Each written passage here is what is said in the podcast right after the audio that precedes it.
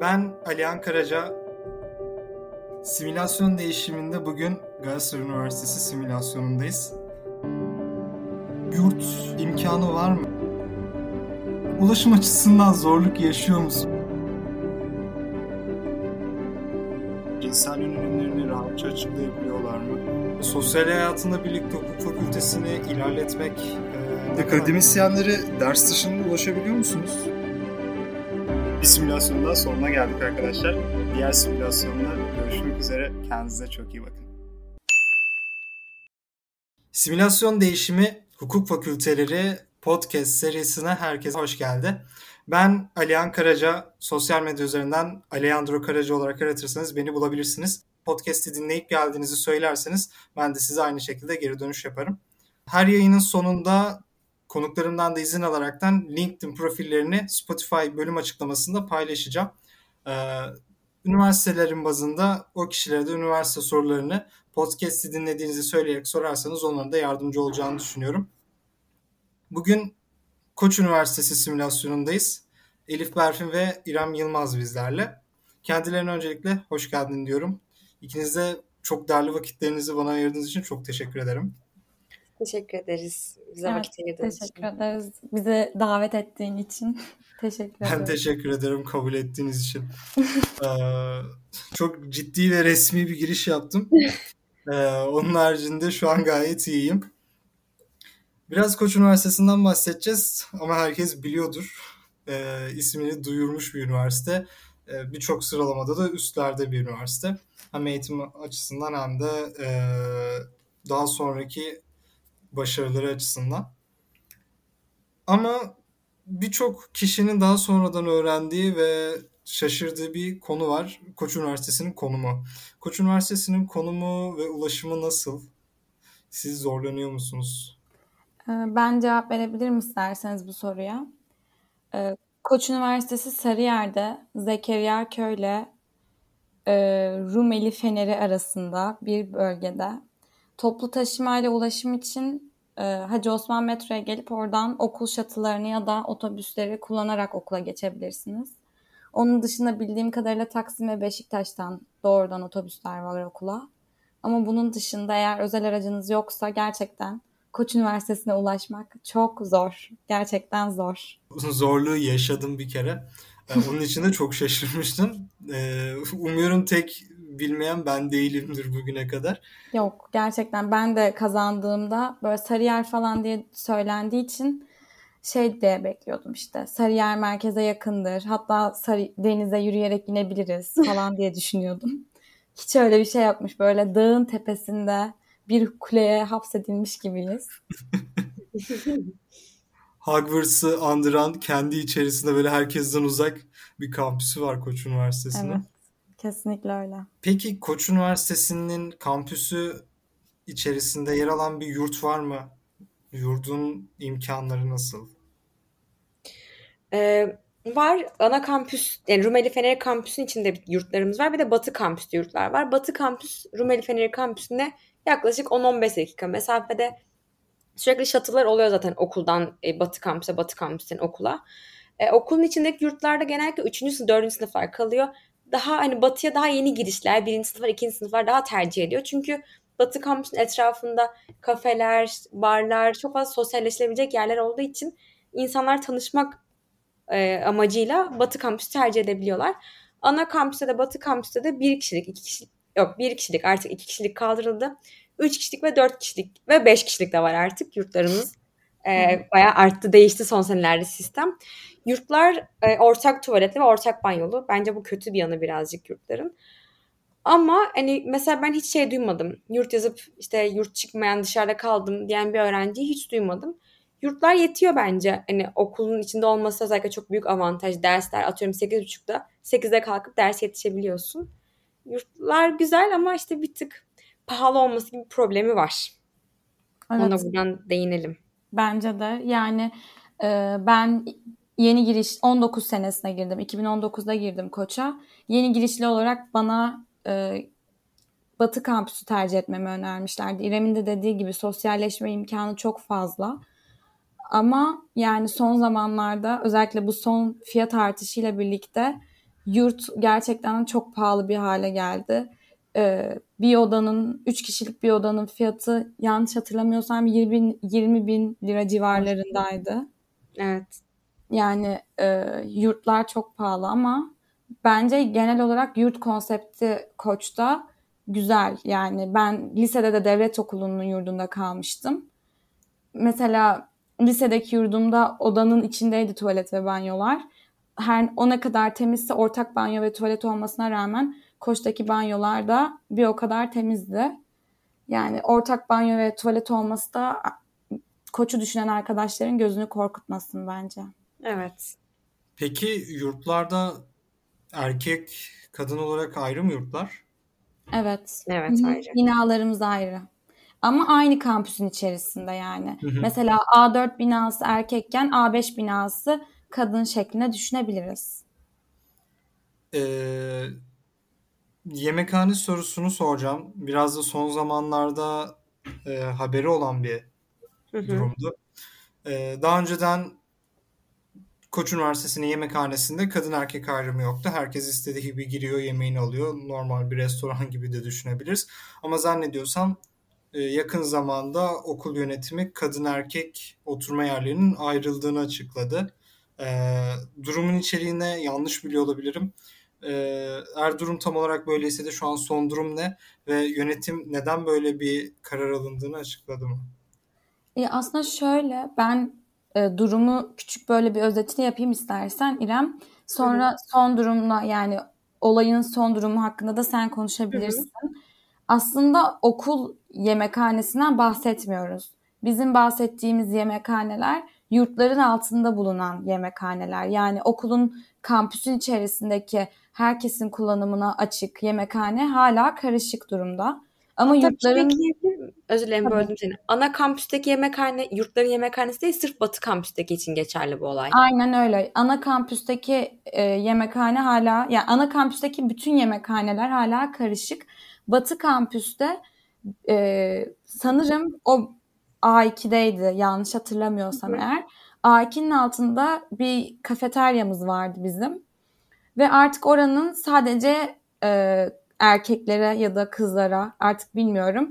Bir de başka bir binada yeni yapılan bir kafeteryanın da sadece yine işte erkek ya da kız hangisi ise onlara ait olacağına dair bir haber duyduk biz. Ardından birkaç arkadaşımız okula gidip işte orada çalışan e, çalışan insanlarla görüşüp bunu teyit ettiler ve ortaya çıktı ki sanırım bir bakanlık e, kararı ile birlikte böyle bir adım atılmış. Tabii ki Koç Üniversitesi'ndeki öğrenciler olarak böyle bir şeyi mantıklı bulmadık. Çünkü yani yemekhane sonuçta nasıl böyle bir ayrım yapılabilir yurt olsa bile. Ve bununla alakalı dekanlığa, öğrenci dekanlığına başvurduk. Bize neden bunu anlatmadınız, bize neden söylemediniz, bizden habersiz neden böyle şeyler yapılıyor, nasıl böyle bir karar alındı ya da neden bu karar uygulanıyor diye. Bunun devamında İrem anlatabilir ne olduğunu. E, sonrasında ise okul şunu söyledi. Ana kampüsteki yurtlar biraz daha ayrı bir konumda oluyor. Çünkü üniversite kampüsünün içinde. Fakat Batı kampüste herhangi bir derslik olmadığı için sanırım yeni çıkan bir kurala göre, karara göre yurtlar Gençlik ve Spor Bakanlığı'na bağlanmış. Bu da Gençlik ve Spor Bakanlığı'nın yaptığı bir yaptırımmış. Öğrenciler de Berfin dediği gibi bundan sonra tepki gösterip öğrenci dekanlığına başvurdular. Öğrenci dekanı da bunun doğru olduğunu resmi bir e, şekilde değil fakat öğrencilere sözlü bir şekilde belirtti. Sonrasında ise bundan birkaç gün sonra okul kendi Twitter hesabının açıklama yaptı. Böyle bir şey yok. Bunlar uydurma haberdir diye. Böylelikle okul kendi öğrenci dekanını yalanlamış oldu. Herhangi bir şeffaflık söz konusu olmadı. Şu an öğrenciler kime güveneceğini, kime inanacağını bilmiyor. Fakat en son okul bize böyle bir şeyin söz konusu olmadığını, çıkan haberlerin yalan olduğunu Twitter'ında paylaştı. Ee, biraz daha ortada bilinmeyen Aynen bir öyle. Yani hala Yani netleşmemiş durumda. çok havada kaldı her şey şu Evet anda. yani her şey 27 Eylül'de 27 Eylül'de okulumuz açılıyor. 26 Eylül gecesi o pazar gecesi her şey belli olacaktır muhtemelen. Ama yani şahsen ben ve arkadaşlarım İrem'le biz de yakın arkadaşız. Böyle bir şeyin gerçekleşmiş olma ihtimalini kabullenemiyoruz. Yani kabul edilmiş olma ihtimalini kabullenemiyoruz. Ha, kabul edilmiş olsa bile böyle bir şeyin uygulanabilir olduğunu inanmıyoruz. biz uygulamayız yani. Sonuçta oturup çay içiyoruz, bir şeyler yiyoruz. Erkek ya da kadın ayrımının yapılmasını mantıklı bulmuyoruz bu noktada. Evet yani neresi olursa olsun okul yemekhanesi de olsun, yurt yemekhanesi de olsun böyle bir sistemin varlığı şu anda Türkiye'de birçok şeyi etkileyecek. Koç Üniversitesi'nde böyle bir karar alınması, Koç Üniversitesi'ne bunun e, dikte edilmesi e, biraz o durumu üzücü hale getiriyor açıkçası. Evet maalesef. Kesinlikle öyle. Okulun resmi hesabı dekanı yalanladı dediniz. E, ben burada üniversitelerin seçiminde açıkçası akademisyenle öğrenci iletişimine çok önem veriyorum. Bu tamamen kendi görüşüm. E, aynı zamanda okul yönetiminin açıklamaları da çok önemli. Koç Üniversitesi'nde e, akademisyenlerle öğrencilerin iletişimi nasıl? Yani bir sorunuz olduğunda, anlamadığınız bir yer olduğunda veya ders çıkışında sormak istediğiniz, yardım almak istediğiniz durumlar olduğunda akademisyenlere ulaşabiliyor musunuz? Cevaplayayım. Çok rahat ulaşıyoruz. Gerçekten hani özel üniversite olmasından mı kaynaklı bir avantaj bilmiyorum ama hocalar her mailimize mutlaka geri dönüş yapıyorlar. Mesela şöyle bir şey oldu. Ben 6 Şubat 2020'de İsviçre'ye gitmiştim. Ve orada o dönem fırtına çıktığı için uçak biletim iptal oldu. 2-3 gün derslere gelemedim bu yüzden. Bunları hocalara izah ettiğimde dediler ki e, ofis hour diye bir sistem var. Ofis saati.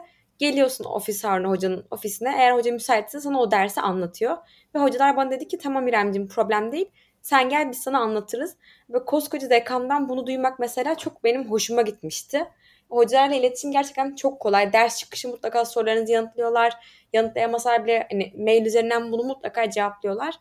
O konuda hiç problem yaşamadım ben bugüne dek. Aynı şekilde ben de hiç yaşamadım. Eğer hocaya ulaşamıyorsanız bile asistanına mutlaka ulaşıyorsunuz. Çoğu asistan yani birkaç dakika içerisinde bazen ya da birkaç saat içerisinde geri dönüş yapıyor. Ben hani ulaşmaya çalışıp da ulaşamadığım kimse olmadı bu zamana kadar koçta. Evet. Peki ders kayıtları anında sistemde dersi veren kişi profesör olarak gözükürken dersi e, genelde asistanın işlediği oluyor mu? Yok. Yani Yok. kim gözüküyorsa o mu işliyor derse? Evet Yani. mutlaka. Evet mutlaka ki bizde şöyle bir sistem var aslında. Ee, dersleri hocalarımız kimse, Bertil o derse Bertil Hoca, Murat Önoksa Murat Hoca artık kimse o anlatıyor. Ee, pratik çalışmaları genelde asistan hocalarımızla birlikte yapıyoruz. Ama di- doğrudan hocalarımızın katıldığı pratik çalışmalarda oluyor. Bu şekilde. Tamamdır. Ya birçok üniversitede zaten pratik derslerini asistanlar işliyor. Ee, edindiğim bilgiler de bu yönde. Biraz da normal karşılanabilir bence.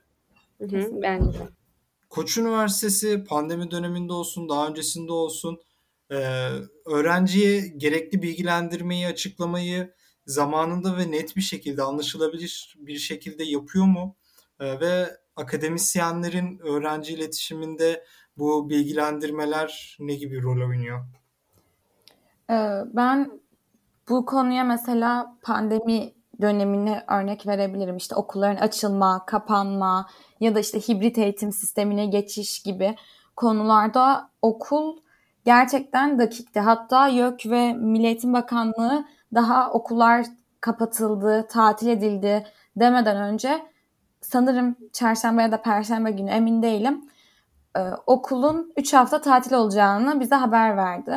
Biz de eşyalarımızı topladık ve 3 hafta tatil olacağına gerçekten inanarak okulumuzu terk ettik. Ve yani hiç de öyle olmadı. Bir buçuk yıldır evdeyiz ama okul bu es- bu bu pandemi dönemi boyunca bence süreçle alakalı öğrencileri yani bizleri ve akademisyenlerimizi gayet iyi bilgilendirdi. Tabii bazen böyle ümit verici açıklamalarda bulundu ama hep netti yani açılıp açılmayacağı konusunda. Şu anki son durumda da gayet okulumuz yüzde eğitime başlıyor. Aşılarımız olmamızı istiyorlar. Yurt başvuruları açıldı. Yurtlarımıza başvurduk. E, tüm bunları göz önünde bulundurunca bence Koç Üniversitesi pandemi dönemini her ne kadar bazı problemler bize yaşatsa da bizi okula almasa da e, bilgilendirme kısmında en azından iyi geçirdi. Ama bunun dışında e, rektörümüze ve dekanımıza e, her istediğimizi iletemiyormuşuz gibi bir his var benim genelde içimde ya da en azından şikayetlerimiz konusunda onlara ulaşma konusunda bir, çok fazla konusunda dedim kusura bakmayın ama onlara yani ulaşamıyoruz bence bazen. Böyle bir sıkıntımız var.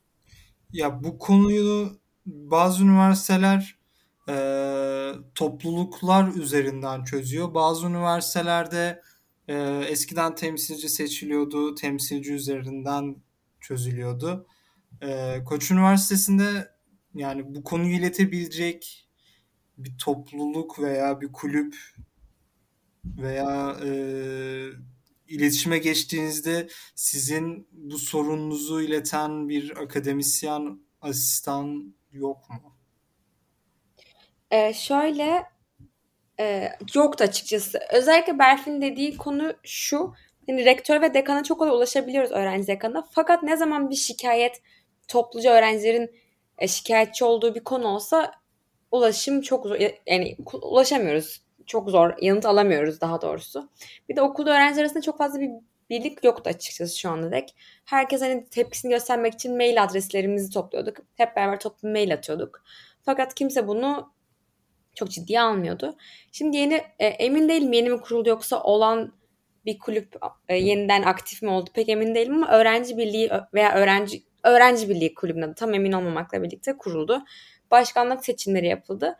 Şimdi onlar gerçekten çok güzel savunuyorlar, çok güzel çalışmalar yapıyorlar. Çok taze bir kulüp olmasına rağmen. Öğrenci konseyi pardon. Çok taze olmasına rağmen gerçekten çok güzel çalışıyorlar şu anda. Fakat bugüne kadar okulun ak- akademisyen kadrosuna ulaşım çok kolay olsa da idari kadrosuna ulaşmak çok zordu bizim için. Ben de bu konuda Berfin'e katılıyorum kesinlikle. Ya bir de şöyle bir durum var bence. Öğrenci konseyine e, öğrenci konseyi sanırım eskiden de varmış ama çok aktif değilmiş ve insanlar problemlerini Facebook'ta e, Facebook grubumuz var kümülatif diye. O kümülatifteki postların altına e, mail adresi bırakarak çözebileceklerine inanmışlar çok uzun süre. Bu yüzden de artık toplu mail atmak bir çözüm yolu olmamış. Yani olmaktan çıkmış ya da. E, bence koç dayanışma ve bu noktada öğrenci konseyi gelecek dönemde ve gelecek yıllarda problemlerimizi çözme konusunda çok verimli işler yapacaklar. Ben gönülden inanıyorum ve inanmak istiyorum buna. Çünkü gerçekten Koç Üniversitesi'nin en büyük eksiği bence öğrenciler arasında bir dayanışmanın bulunmamasıydı bu zamana kadar. Ama bunu da bu pandemi dönemiyle birlikte bu e, kafa yapısında bence öğrencilerin içinde oturttuk. Artık herkes okulu için, aç, okulun açılması için ya da bazı bir takım problemler için birlik olmayı öğrendi bence. Hatta mail olayına şunu da ekleyeceğim. 2020-2021 mezuniyetlerini herkes birçok okul yüz yüze yaptı. Bilkent yüz yüze yaptı. Eskişehir'de birkaç tane üniversite yüz yüze yaptı. Biz de okulda yüz yüze yapar diye düşündük. Çünkü hem toplum aşılanıyor şu anda hem de okul Eylül'de açılacağını söylüyor. Yüz yüze eğitime başlayacağını söylüyor. Fakat okul 2021, 2020 ve 2021 mezunlarını online mezun etme kararı aldı. Birçok kişi buna tepki gösterdi ama tepkilerimiz yine maili aşamadığı için okul yine öğrencilerin çok ciddiye almadı ve online mezuniyet yaptı. Online mezuniyette gerçekten çok merak ettiğim için girip bir izledim. Slide'dan öğrencilerin ismini okudukları, işte rektörün göstermelik konuşma yaptığı bir mezuniyet oldu. Yani okulun bence 5 senelik, 4 senelik öğrencilerine bunu yapması, böyle onları mezun etmesi çok ayıptı bence. Bence de ve işte bu noktada aslında bir dayanışmanın, bir birliğin olması sadece mail atıla, atarak bu problemin çözülemeyeceğini yani şu şekilde söyleyeyim. Mail atmanın aslında bir çözüm olmadığını ve birlik ve beraberliğin olmasıyla birlikte mesela o mezun olacak insanlar okula gitseydi ve dekan ya da rektörle yüz yüze görüşme imkanı sağlamaya çalışsalardı bence bu problem farklı çözülebilirdi. Ama işte o zamanlar eksik olan birlik ve beraberlik e, maalesef onları online mezun etmek durumunda kaldık. Ama bence de çok büyük bir haksızlık yani. Düşünüyorum işte 4 yıl mı 5 yıl mı kendimden örnek vereyim hukuk fakültesinde gerçekten zor dönemler geçirerek bitiriyorsunuz ve yani kep bile fırlatmıyorsunuz ekran başında bir mezuniyet hoş ve şık bir hareket değil ki koç lisesi bile yüz yüze bir mezuniyet yaptı. Yani online yapmadı. Koç Üniversitesi'nin online yapmış olması ilginç ve büyük bir haksızlık bence de. Kesinlikle. Ben genel anlamda üniversitelerde ve toplum içerisinde yer alan bazı sorunların Koç Üniversitesi'ne nasıl yansıdığını merak ediyorum. Dezavantajlı arkadaşlarımız olabilir. E, cinsel yönelim açısından farklı yönelimleri olanlar olabilir. E, bu noktada bu arkadaşlarımız düşüncelerini özgürce açıklayabiliyorlar mı? E, okul yönetimi olsun, e, öğrenci profili olsun farklı bir bakış açısı oluyor mu veya ve bir sorunla karşılaşıyorlar mı? Ben hiç denk gelmedim şahsen. Belki olmuş olabilir ama ben hiç görmedim. Gördüğüm kadar okulda bir kulüp var. Queer kulübümüzün adı. Ve burada herkes düşüncelerini çok güzel bir şekilde, çok cesur bir şekilde savunabiliyorlar ve bence bu çok hoş bir çok hoş bir durum. Ben bu ya bugüne kadar herhangi bir derste, herhangi bir atıyorum sosyal ortamda, yemekhanede, kulüplerin toplantısında herhangi bir ayrımcılık görmedim. E tabii artık hani 2021 yılındayız. İnsanların herkesin kendi tercihini hani herkesin kendi tercihi kendine. Bunu artık bence biraz daha kabullenebildiklerini düşünüyorum. En azından Koç Üniversitesi'ndekilerin. Bu yüzden herhangi bir sorun yaşandığını ben hiç görmedim. Berfin sen gördün mü hiç bilmiyorum ama. Aslında çok yeni bir olay var ama ben de doğruluğundan ne kadar emin doğruluğundan hiç emin olmadığım için bahsetmem ne kadar doğru olur bilmiyorum. Ama benim de Twitter'dan ve Facebook'tan gördüğüm kadarıyla e, yurt dışından bizim okulumuza gelip e, eğitim almak isteyen trans bir bireyin e, yurtla alakalı birkaç problem yaşadığına dair bir haber, bir tweet okudum bugün. E, ben de bu zamana kadar İrem'in söylediği gibi e, okulda hiç böyle ayrımcı tutumlar sergileyen hoca ya da arkadaşımla karşılaşmadım. Ya da benim çevremde en azından hiç olmadı. Ama e, o queer grubunun da kendi içerisinde farklı istekleri var. İşte cinsiyetsiz tuvalet mesela. E, bu gibi isteklerini de okulun tam olarak karşıladığında söyleyemeyiz aslında. Çünkü hala e, tuvaletlerimiz kadın ve erkek olarak ikiye ayrılmış durumda. Ama dediğim gibi eğer trans bireylere ilişkin yapılan bu yurtla alakalı e, haber gerçekse gerçekten ayrımcı bir tavır sergilenmiş ve hoş değil ama dediğim gibi doğruluğundan çok emin olmadığım için e, şu anda okulumu da bu konuda çok gömemem. Çünkü ya gerçekten ya illa yaşayanlar vardır ama ben en azından hiç şahit olmadım böyle ayrımcı bir tutuma. Siyasi görüş ya da herhangi bir LGBT ay herhangi bir o konuyla alakalı bir Ay çok fazla bir dedim özür dilerim. Buraya kesebiliriz isterseniz. Tamamdır. Ben çok fazla bir ayrımcılık yaşamadım yani. Kendim de yaşamadım. Çevremde yaşayan insanla da karşılaşmadım açıkçası. Ee, hukuk okuyoruz. Derslerimizin içerisinde e, devlet yönetiminden de bahsediyoruz. E, bazen hocalarımız da işin içine giriyor. Bazen öğrenciler giriyor. Hani sınıf ortamında rahat bir şekilde siyasi görüşümüzü paylaşabiliyor muyuz? Ee, ben bununla alakalı şöyle bir şey söyleyebilirim. Ee, biraz daha politik bir tavır takınıyor hocalarımız bence. Açıkçası evet. E, öğrenciler de bence çok siyasi yaklaşmıyorlar konuya. En azından hukuk fakültesinde benim gördüğüm kadarıyla böyle. Tabii ki bazen politik söylemler oluyor. Yani hepimiz insanız bazı durumlarda e, çıkışabiliyoruz ya da açık açık fikirlerimizi söylemek istiyoruz. Ama e, bu özellikle online dönemde e, her şeyin kayıt edilmesi sebebiyle bence e, daha öncesinde yapılan birkaç politik hocamız hocalarımızın yaptığı politik yorumları artık çok fazla görmüyoruz. Ya da eğer duyuyorsak ve dinliyorsak da out of record yani kayıt dışında duyup dinliyoruz. Çünkü sonuçta onlar için de bir sorumluluk söylediği şeyler ne olursa olsun. Ama dediğim gibi genelde hocalarımız apolitik oluyorlar. Öğrenciler de dönemden döneme, durumdan duruma, kişiden kişiye değişiyor yani. Ama bence özgürüz o konuda da fikirlerimizi söylemek, söylemede, saygısızlık etmediğimiz ve kimseyi aşağılayıp yermediğimiz sürece. Tabii ki bunları her ortamda aynı şekilde gerçekleştirmemiz gerekiyor. Ee, ama aynı zamanda siyasi görüşlerimizi de rahat rahat paylaşabilmemiz gerektiğini düşünüyorum. Yani e, akademisyenlerin kayıt alındığı için rahat bir şekilde söyleyemediklerini söyledin. Ee, bence bu büyük bir eksiklik. Hani kayıt alınabiliyor olsa veya onların siyasi görüşlerini veya siyasi söylemlerinin herhangi bir yaptırımın olmaması gerektiğini düşünüyorum. Ama biraz daha Ben tabii ki buyurun. Ben de şuna şöyle bir ekleme yapmak istiyorum. Hani derslerde çok fazla konuşamıyoruz çünkü ifade özgürlüğü maalesef olması gerektiği gibi işlemiyor bazı durumlarda. Fakat okulların kulübünde mesela ben okulumuzda Ekopolitik diye bir kulübün yönetim kurulundayım. Bu kulüpteki üçüncü senem olacak. Ekopolitik kulübü ekonomi ve politika kulübü olarak geçiyor.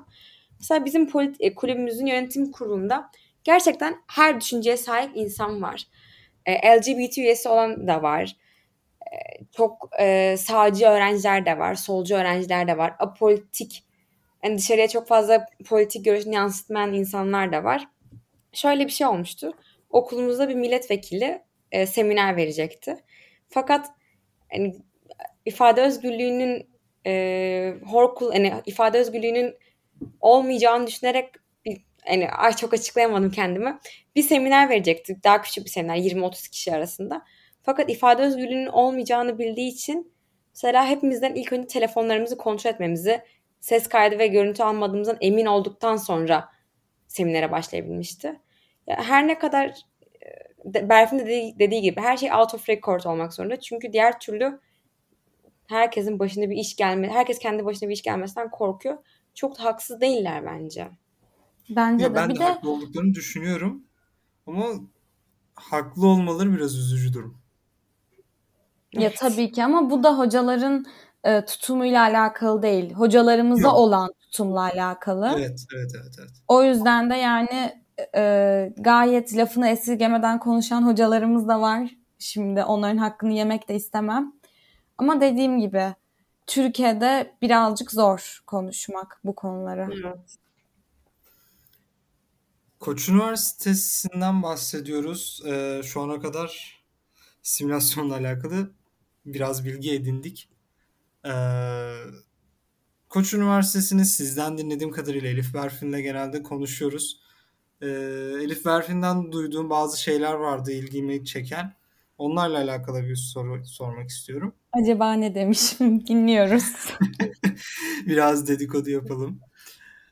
Bazı hukuk bürolarının ve şirketlerin işte Koç Üniversitesi'ne gelip kariyer günleri düzenlediği ee, ve daha bilgili, daha e, o hukuk bürosuyla alakalı, o şirketle alakalı hani nasıl staj yapılır, nasıl orada çalışılır, e, gereklilikleri nedir?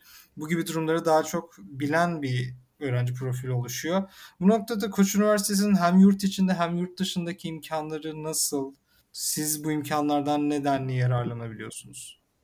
Ee, şöyle ben kariyer günlerinde hakimim ama şöyle hakim değilim. Kariyer gün- günlerini kulüpler düzenliyor benim bildiğim kadarıyla. Okul düzenlemiyor. Okulda birçok kulüp var. İşte ekonomi kulübü, işletme kulübü, business club, e, başka bu Hukuk, tarz bir sürü kulüp hukuk var. kulübü. Bunlar Heh, aynen hukuk kulübü Aynen. var. Ben o kulüpte hiç aktif olmadığım için çok hakim değilim hukuk kulübüne. Hukuk kulübü gibi e, kulüpler böyle kariyer günleri düzenliyorlar. Ve gerçekten de buradan staj bulan birçok arkadaşım var benim. Fakat ben buraya çok hakim olmadığım için bu konuyu Berfin'e paslamayı tercih ediyorum. Okey, Ben hemen cevap vereyim. Ben hukuk kulübünde çok aktif olmasam da ya en azından kariyer günlerinde çok aktif olmasam da hukuk kulübünde aktiftim bu sene. Kariyer günleri şu şekilde oluyor. Biz bürolara gidip işte kariyer günlerimize gelmek ister misiniz şeklinde bir davette bulunuyoruz sanırım. Ben o e, ekipte değildim açıkçası. O yüzden bu kısmını bilmiyorum ama böyle yaklaşık birkaç hafta süren koşuşturmacalı bir süreç başlıyor. Bu süreçte şöyle en azından 2019 yir, hayır 2021'de e, online olarak gerçekleşti ve bu dönemde işte aklınıza gelebilecek birçok büro ama bu aklınıza gelebilecek birçok bürodan kastım e, Türkiye'nin önde gelen büroları diyebiliriz. Şimdi isim vermeyeyim. Legal Ama 500'de gerçekten yer kal- alanlar. Aynen Legal 500 ta olanlar, orada gerçekten hani çoğumuzun ismini duyduğu bürolar diyeyim. Daha mantıklı olur sanırım. Onlar gelip orada nasıl bir nasıl işler yaptıklarını, çalışma ortamlarını, e, ne beklediklerini şeklinde bize böyle birer saatlik seminerimsi tanışma toplantıları düzenliyoruz. Düzenli, düzenlediler. E, bu tanışma toplantısı dediğim de bu arada bayağı kalabalık olduğu için tanışma toplantısı şeklinde değil ama sonuçta Zoom üzerinden katıldığımız için hepimizin ismi gözüküyor. Biz de onların isimlerini görüyoruz. Sonrasında ben mesela e, katılan, hoşuma giden, e, anlattıklarını beğendiğim, aslında ben burada çalışabilirim, işte ben bu alanda, bu sektörde kendimi geliştirebilirim dediğim bürolara, büroların avukatlarına mesela LinkedIn üzerinden işte bağlantı isteği göndermiştim mesela. Bu şekilde bir network kurmamızı sağlıyor hukuk kulübü. Ki bence ben o ekipte değildim ama e, bu kariyer günlerini düzenleyen ekipte birebir siz oradaki e, insan kaynaklarıyla, işte avukatlarla, bazen yeri geliyor partnerlarla bile birebir iletişim içerisinde oluyorsunuz bu kariyer günlerini ayarlamak için, işte bu e, seminerleri düzenlemek için. Ve bu esnada gerçekten ciddi bir network geliştiriyorsunuz ve sizin mail adresiniz onlarda kayıtlı olmuş oluyor. Böyle bir sohbet geçmişiniz oluyor. Tabii bunların hepsini göze alınca da kariyer günleri tabii ki sizin en azından isminize aşina olmalarını sağlıyor. Ama bu demek değil ki siz kariyer günlerinde vardınız ya da kariyer günlerini düzenlediniz diye sizi X bürosu, X firması işe alsın. Tabii ki değil. Ee, hele ki böyle gerçekten İstanbul'da bir iyi okullar varken e, sadece kariyer günlerine ya da katıldık diye ya da sadece Koç Üniversitesi'nde okuyoruz diye bir büronun ya da bir firmanın e, avukatlık ortaklığının bizi işe alması yani akıl kâr değil, mantıklı da değil, gerçekte değil. E, ama şunu söyleyebilirim ki e, vizyon katıyor bu kariyer günlerine katılmak öğrencilere. Hukuk kulübüne de yani e, bu etkinlikleri için en azından ben çok teşekkür ediyorum. Çünkü benim aklıma gelmeyen, e, hiç haberim bile olmadığı sektörlerden beni haberdar ettiler yani. Ve şu anda da mesela ben yaz stajı yapıyorum ve e, bu arada bu yaz stajı yaptığım yer bizim okula kariyer günlerine gelmemişti. Bunu da böyle küçük bir bilgi olarak gireyim. Ama de, orada bize anlatılanlarla karşılaştığım ortam neredeyse aynı yani. Ee, çoğu büro birbirine benziyor zaten İstanbul odaklı olarak konuşursak. Bu noktada yani böyle verimli bir etkinlik Alihan. Beklentilerini karşıladın mı bilmiyorum ama. Evet evet gayet almak istediğimi aldım şu anda. Süper. Ee, Yurt dışı ile alakalı Hı-hı. istersen İrem sen konuşabilirsin. Çünkü benim yurt dışına dair yani yurt dışına çalışmaya dair e, summer intern Erasmus tarzı bir şey var sanırım ama hiç bilmiyorum yani bu konu hakkında bir fikrim yok. Ben de yurt dışında çalışmayla alakalı hani mezun olduktan sonra çok bilgi sahibi değilim ama öğrenciyken yurt dışına nasıl gidebileceğinden bahsedeyim. Okulun Erasmus ve Exchange programları var ve gerçekten bu okuldaki bu e, programlarla beraber dünyanın her ülkesine gidebilirsiniz. Okulun birçok ülkeyle birçok şey hatta üniversiteyle anlaşması var. Erasmus programı Avrupa, e, Exchange programı da Avrupa dışındaki ülkeleri kapsıyor. Böylelikle gidip bir veya iki dönem oradan eğitim alabiliyorsunuz. Hatta ben eğer şu an herhangi bir problem olmazsa e, bahar 2022'de Lizbon'a gideceğim bir yıl bir dönem eğitim almaya.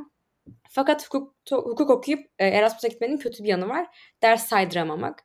Çünkü biz buradaki derslerimizin çoğunu Türk hukuk sistemine göre alıyoruz. Fakat Portekiz'de veya dünyanın herhangi bir yerinde bizim sistemimiz uygulanmıyor. Bu yüzden eğer ders saydırmak ve dolayısıyla sene uzatmak gibi probleminiz yoksa okulda gerçekten binlerce seçenek var. Binlerce gidebileceğiniz okul var. Bunlara gitmek için de Erasmus'un şöyle hesaplanıyor. Erasmus puanlığıyla gidiyorsunuz. Erasmus puanınızın %50'si ortalamanızdan alınıyor. %50'si dil puanınızdan alınıyor. Bunların ortalamasıyla eğer iyi bir puanınız varsa kabul alabiliyorsunuz. Ki gerçekten birçok öğrenci de koç da alabiliyor kabulü. Koç Üniversitesi'nde yurt dışına çıkmak isteyenler için e, güzel bir açıklama oldu. E, hem nasıl gidileceğinden hem de imkanlardan bahsettin. Teşekkür ederim.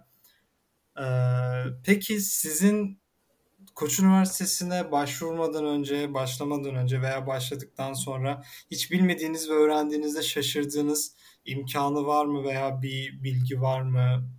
Kafanızda oluşan, şu an aklınıza gelen bazı durumlar olabilir. Bunlardan bahsedebilir misiniz?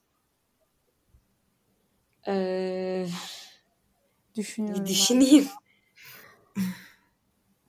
Aa, Ben biraz ön yargıyla gelmiştim mesela Koç Üniversitesi'ne. Çünkü dışarıdan çok büyük bir ön yargı var bence. İşte Koç Üniversitesi'ndeki öğrenciler çok e, şımarıktır belki diye bir ön yargı var.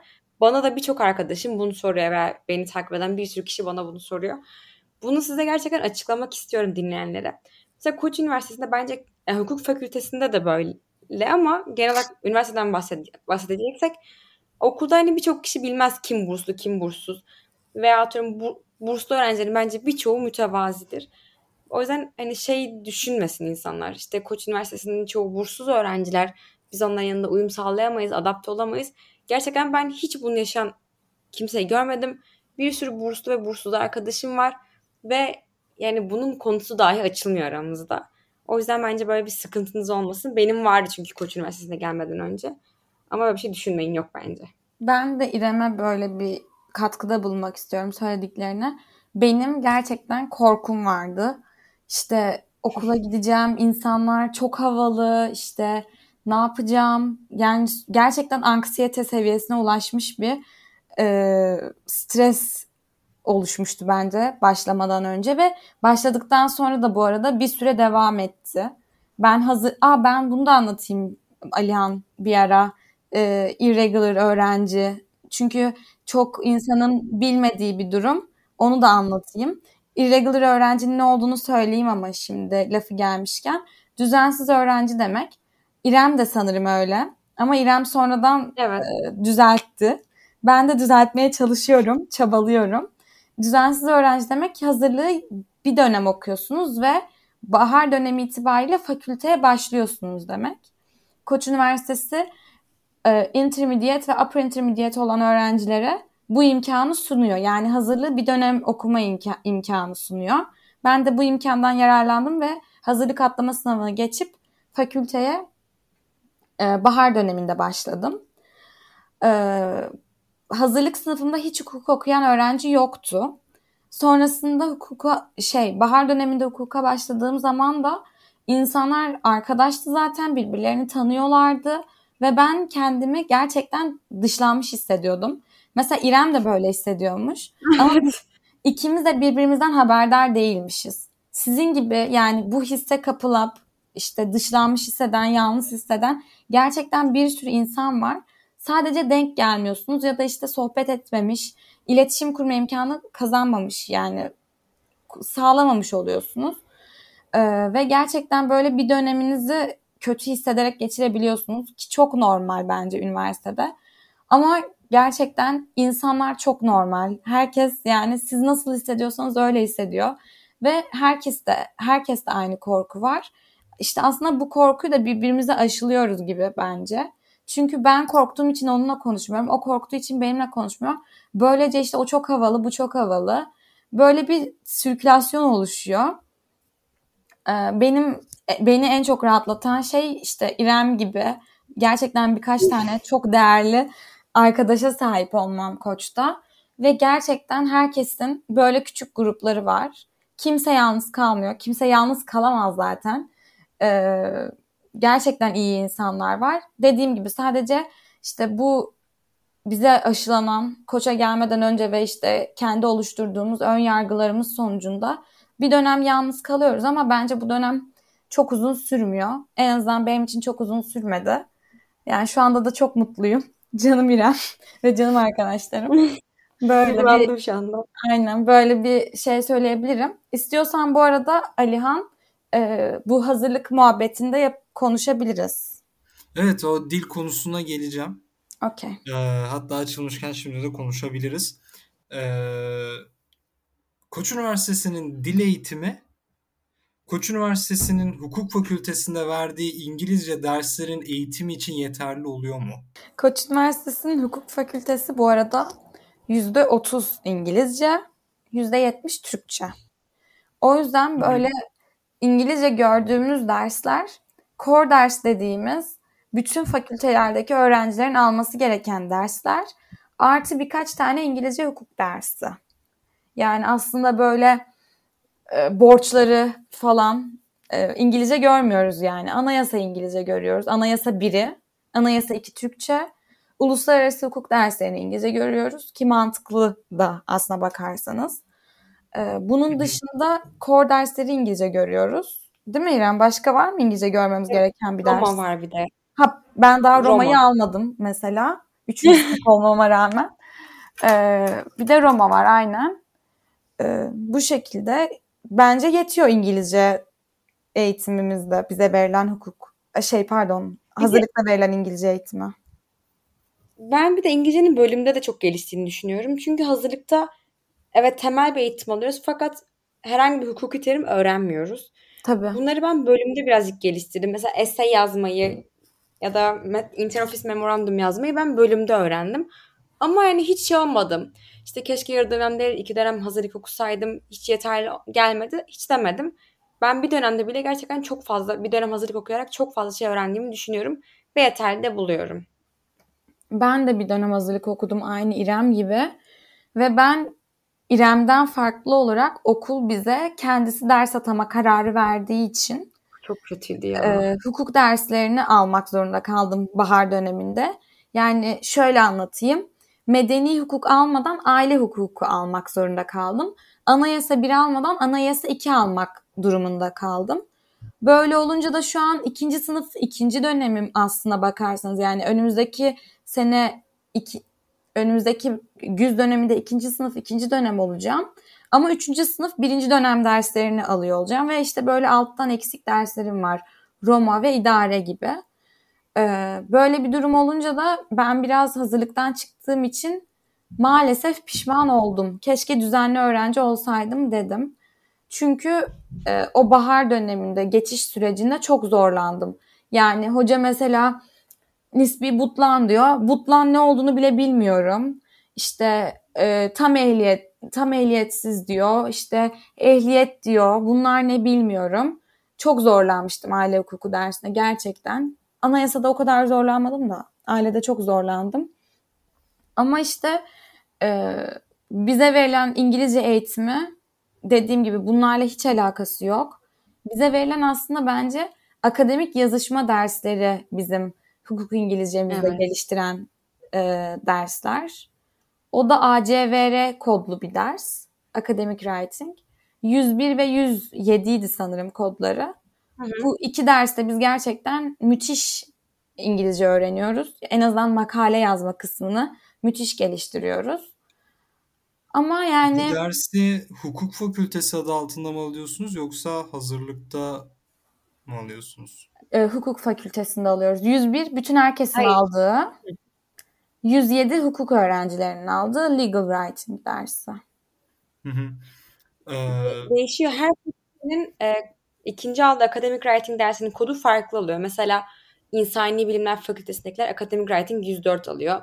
Emin değilim tam kodlarını ama mühendisler 106 alıyor. Aynen. Yani aralarındaki tek fark o fakültenin konuları üzerinden yazıyor yazıyor. Aynen öyle.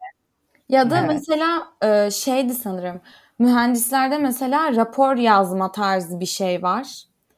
E, bizde mesela interoffice memo dediğimiz bir tür e, ofis içi yazışma şeklinde bir tür yazı şekli var. Yani böyle e, ikinci olan bu kodu değişen 106, 107, 104, 103 olanlar hı hı. daha çok bölümle alakalı yazışmaları öğrendiğimiz dersler oluyor.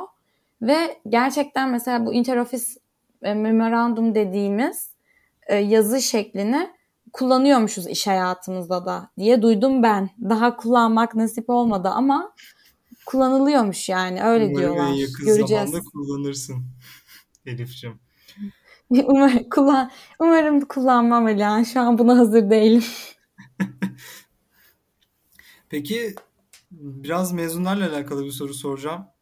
Ee, mezun olup da kendi isteği dışında e, staj yeri bulamayan veya e, hukuk üzerinden ilerleyemeyen bir şekilde dışarıda kalmış birisini biliyor musun? Hiç öyle birisi var mı? Herhangi veya çok zorlanan gerçekten. Hiç duymadım. Ben de Kendi isteğiyle duymadım. yapmayan bölümünü çok duydum. Ama bulamamış hiç kimseye duymadım. Ya şöyle ben Koçkuk'la Koçkuk'tan mezun olup kendi isteğiyle çalışmayan biliyorum evet ama ben de aynı İrem gibiyim. Ee, kendi isteği dışında gelişen durumlardan dolayı çalışmayan hiç duymadım. Ama başka bölümlerde e, mezun olup da iş bulamayanlar duydum açıkçası. Yani. Ama Evet. hukuk fakültesi için böyle bir şey şu an için söz konusu değil. Ya illaki vardır ama ben e, şöyle bir durum var. Biz mezunlarımız da böyle çok da etkileşim içerisinde değiliz bence. Çünkü işte homecoming'ler falan yapılıyordu. Bizim benim girdiğim sene de yapılmıştı hatta biz okula gelmeden bir hafta önce. Ama işte bu pandemi yüzünden biz o homecoming'leri falan kaçırdık. Senin gibi böyle podcast yapan e, okul podcast yapıyor ve mezunları davet ediyor. Mesela işte 2007 mezunu, 2011 mezunu falan. Onları dinliyoruz mesela. E, Onlar da başarı hikayesi sonuçta yani. Boş yere oraya çağrılmamışlar. Evet. Ama hani dediğim gibi ben daha başarısızlık hikayesi dinlemedim ama mutlaka vardır. Kesinlikle vardır yani. Ama yüzde olarak Koç Üniversitesi'nde hukuk fakültesi okuyup eee, iş bulamamak şu an biraz zor gibi. Düşük tabii. Ya koçun tabii ki bir aurası var işverenler için. Ben yok demiyorum. Yani pozitif bir yak hani onunla başlatıyor diyelim seni. Ama tek başına e, başlatması için yani nasıl desem seni işe alması için yeterli değil koç mezun olmak. Sosyal yetiler arıyor, dil arıyor, bir sürü farklı şeye bakıyor. Yani evet koç mezunusun da hani başka diye soruyor. Yeterli değil bence sadece koç mezunu olmak ya da koçta okuyor olmak, iş bulmak kısmında. Yani Koç Üniversitesi'ne gelecek arkadaşlar üniversitenin adına çok fazla Güvenmesin. güvenmemeli. Tabii ki ya. Evet. hani İstanbul Üniversitesi'nden mezun olup e, çok ya İstanbul Üniversitesi nasıl kıyaslayabiliriz bunu bir düşüneyim. Marmara ile İstanbul'u kıyaslamak daha kolay olurdu. O yüzden şimdi bir düşünüyorum. Koç'a benzer bir özel okul. Sizin Bilkent. aklınıza geliyor Galatasaray mu? Üniversitesi'ni belki karşılaştırabiliriz. Hayır ama özel okul is- olsun. Bilkent. Bilkent'i Tamam karşılaştırabiliriz. aynen. Bilkent'i kıyaslayalım. Hani ikisinden de mezun olsun. Bence ikisinin de kal- isim olarak çok kaliteli isimler. Bilkent'te, Koç'ta. Ama eğer Koç'tan mezun olup da ya İngilizce'de TOEFL'da e, sertifikan yoksa, bir sosyal platformda bulunmamışsan, işte etkinliklere katılmamışsan ve Bilkent'teki bunları yaptıysa sen ne kadar Koç'tan mezun olursa ol Bilkent'teki seçecektir yani. Hani bence bu çok açık. Üniversiteye girmek kadar üniversiteyi nasıl geliştirdiğiniz ve üniversiteyi nasıl değerlendirdiğiniz ve üniversitede kendinizi ne kadar geliştirdiğiniz de çok önemli. O yüzden sırf koça girdim Aa, artık çok iyi yerlerde çalışırım diye bir şey maalesef yok. Keşke olsa. Keşke. O zaman biz de staj kovalamak zorunda kalmazdık ama arıyoruz yani. Felik felik staj arıyoruz. Yok. Elif şu an öğrencisin. Ee, üniversitede 3. senen diye biliyorum. Yaz stajı yapıyorsun. Evet. Ee, sence bu gerçekten yapılmalı mı? Ya Biraz şöyle. değişik bir soru oldu biliyorum. Tabii Ee, tabii. Bu arada İrem de staj yapacak. İrem'e de bence bu soruyu sormalısın ama ben e, Hı soruyu cevaplayayım ilk önce. İkiniz de cevaplayabilirsiniz. Ben Elif'i bildiğim için Elif sana sordum. Tamam tamam Ee, hemen cevaplıyorum. Ya şöyle bence bu biraz bizim okulla alakalı. Bizim okuldaki öğrencilerin ya da mezunların LinkedIn hesaplarına baktığınız zaman ikinci sınıfta he- neredeyse çoğunun yani yüzde 50'sinin en azından iki kişiden biri kesinlikle yaz stajı yapmıştır. Mutlaka. Ve bu demek oluyor ki yani yapılması gerekiyor herhalde diye böyle bir psikolojik baskı oluşturuyorlar sizde. Şu an açıkçası bir üçüncü sınıfın yaz stajyeri olarak yapıp da benim ikinci sınıf olarak yapamadığım herhangi bir şey yok. Bu kadar açık ve net söylüyorum. Çünkü neden? Size sonuçta bir sizden hukuki bir bilgi beklemiyorlar. Ee, tamamen işte dil kullanma becerileri, araştırma, bilgiye ulaşma becerilerini kullanmanızı istiyorlar. Bence bu noktada bir ikinci sınıf, bir üçüncü sınıf çok da farklı değil birbirinden ki ben staja başvururken de tam olarak bu cümleyi kurarak sanırım işe girdim. Çünkü e, kendime çok güveniyordum yani. Ama şu an oturup düşününce e, çok da gerekli miymiş aslında staj? İş ortamını görmek için evet gerekli. Nasıl bir ortamda ilerleyen süreçte çalışmak isteyeceğine karar vermek için de önemli. Ama son yazınız. Çünkü 3. sınıfta mecbur zaten staj yapmak gerekiyor. Ee, onu da göz önünde bulundurunca hani ikinci sınıfımın yazını tatil yaparak mı geçirmeyi dilerdim? Arkadaşlarımla eğlenerek mi geçirmeyi dilerdim? Yoksa staj yapmayı mı dilerdim derseniz şu anda tatili tercih ederim ama bir ay önce tabii ki staj, mutlaka staj yapmalısınız diye düşünüyordum ve arkadaşlarıma da staj yapmaları konusunda telkin ediyordum. Ama bence güzel bir deneyim her açıdan.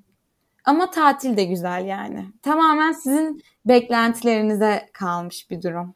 Kesinlikle. Ben daha staja başlayamadığım için bu konu hakkında çok e, kesin cevap vermek pek istemedim. Çünkü çok memnun da olabilirim. Çok mutsuz da olabilirim. Bilmiyorum. Staja başlayınca artık güncellerim sizi.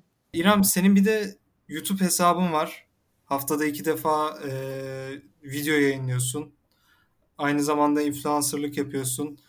E, bununla birlikte Koç Üniversitesi'nde hukuk okuyorsun. Sosyal hayatında birlikte hukuk fakültesini ilerletmek e, ne kadar kolay oluyor? Kolay mı oluyor? Zor mu oluyor? Böyle kolay olmuyor tabii ki. Özellikle final haftalarında, vize haftalarında hem video yetiştirmem gerektiğinin bilincindeyim hem de ders çalışmam gerektiğinin bilincindeyim. Fakat burada devreye planlı ve programlı olmak giriyor. Ben önceden eğer video içeriklerimi hazırlarsam, önceden videolarımı planlarsam, önceden atıyorum o gün ne çalışacağımı planlarsam problem yaşamıyorum. Yani bir efsane var ya hukuk fakültesinde kazanırsanız hep asosyal olursunuz, hep ders çalışmak zorunda kalırsınız. Bu doğru değil. Ben en azından yetiştirebiliyorum ikisini. Bunun hatta bana artıları da oluyor. Mesela bu podcast'te YouTube kanalımın da olması etkisi var. Ya da mesela staj bulduğum yerde staj için CV'mi attığımda e, avukat bey şey demişti. Senin hem bu kadar sosyal olup hem de 3 ortalamanın olması beni inanılmaz etkiledi. O yüzden özellikle seninle çalışmak isteriz. Ki hani hem daha böyle sosyal hem de akademik olarak başarılı biri olduğumu varsaymıştı. Böyle anlamda artıları olabiliyor. Ama kolay demeyeceğim. Yetiştirmek çok zor. Bazen içerik bulamıyorsun ya da atıyorum e, video çekmek, editlemek çok vakit aldığı için derslere yoğunlaşamıyorsun. Ama bir şekilde dengelemeye çalışıyorum. Bir senedir böyle gidiyor. Bir problem yaşamadım. Kampüse dönünce bir tık daha zor olabilir belki ama yine çok sorun yaşayacağımı düşünmüyorum. Peki üniversiteye geçerken kafanda böyle bir şey var mıydı? Yani e, YouTube kanalımı açarım, devam ederim, e, kendimi bu noktada da geliştiririm diye düşünüyor muydun? Yoksa üniversite içerisinde aklına gelen bir şey mi oldu? Hiç, hiç yoktu. Benim 2010 2020 yazında e, Budapeşte pardon Bükreş'e gitmek gibi planım vardı 6 haftalığına gönüllülük programına. Fakat Hı-hı. pandemi patladığı için e, program da iptal oldu. Ve dedim ki ben evde ne yaparsam 3 ayımı verimli geçirebilirim. YouTube kanalı açmak çok istiyordum ama cesaret edemiyordum. İşte fakültedeki insanlar ne der, insanlar beni yargılar mı? Sonra şey diye düşündüm. Bu, şu, bu insanların çoğu 5 yıl sonra hayatında bile olmayacaklar. Ama YouTube kanalı açıp belki çok iyi bir yere gelebilirim. Bunu denemeden bilemem. Denersem ne kaybedebilirim? En kötü hiçbir şey kaybetmem. Vakit kaybetmiş olurum. Ve açtım. Aslında hiç kafamda yoktu.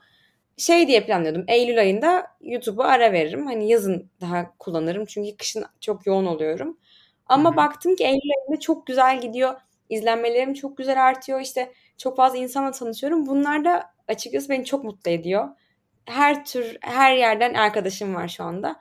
Ve bunlar beni çok şanslı hissettirdiği için bırakmadım YouTube kanalımı. Bir yıldan 35 bin abonem oldu. Şu an hiç bırakmam gibi düşünüyorum. Yani aslında kafamda olmayan bir şeydi ama çok da güzel yerlere vesile oldu. Güzel şeylere vesile oldu. Bu arada ben de bir şey söylemek istiyorum. Biz İrem'le yakın arkadaş olmadan önce de ben İrem'in videolarını izliyordum. Hayır Elif. Gerçekten. İrem Yılmaz Fan Club her zaman başından itibaren. Yani e, severek izliyordum. Bence İrem'in bu kadar başarılı olmasının arkasında yatan gizli sır da İrem'in böyle videolarında da izlerseniz eğer dikkatinizi çeker. Böyle yapacaklarını bullet pointler şeklinde not alıyor ajandasına işte. Mesela 30 sayfa ceza çalış, 20 sayfa iş, borçlar izle, ay oku, işte video editle falan diye böyle kendine to do list hazırlıyor ve sonra onları yapıp yapıp üstünü çiziyor. Hem bence çok büyük bir motivasyon. Çünkü üstünü çizince böyle bir insan yes yaptım falan oluyor. Hem de e, ne yapacağını, ne yapması gerektiğini gördüğü için de ona göre çalışıyor. Ben de mesela kendi ajandamı doldururken İrem'den feyz alarak aynı yöntemi kullanmaya başlamıştım. İşte böyle mesela şu bugün buraya kadar gel. Gelince böyle üstünü çiziyordum ya da yanına işte tik atıyordum falan. Böyle de influence eder arkadaşım.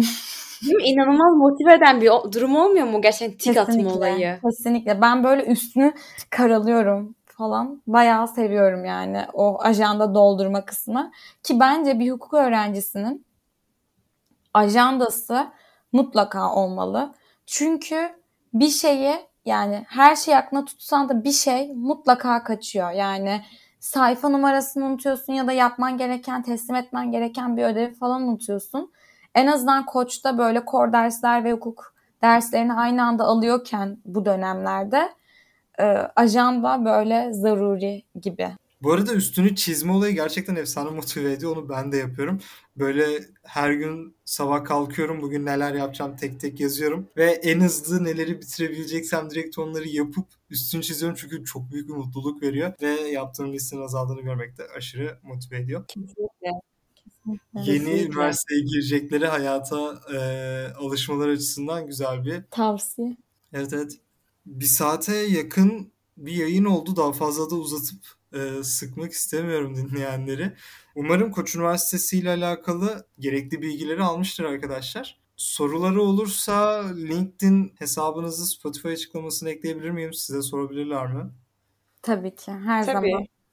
Tamamdır. O zaman Elif'e ve İrem'e Koç Üniversitesi ile alakalı sorularınız olursa podcast'ten geldiğiniz podcast'i dinleyip e, soru soracağınızı söylerseniz size bir adım önde yardımcı olacaklardır. Bu konuda liyakatli davranmalarını istemiyorum açıkçası. liyakatli davranmazlar ve sizi öne alırlar.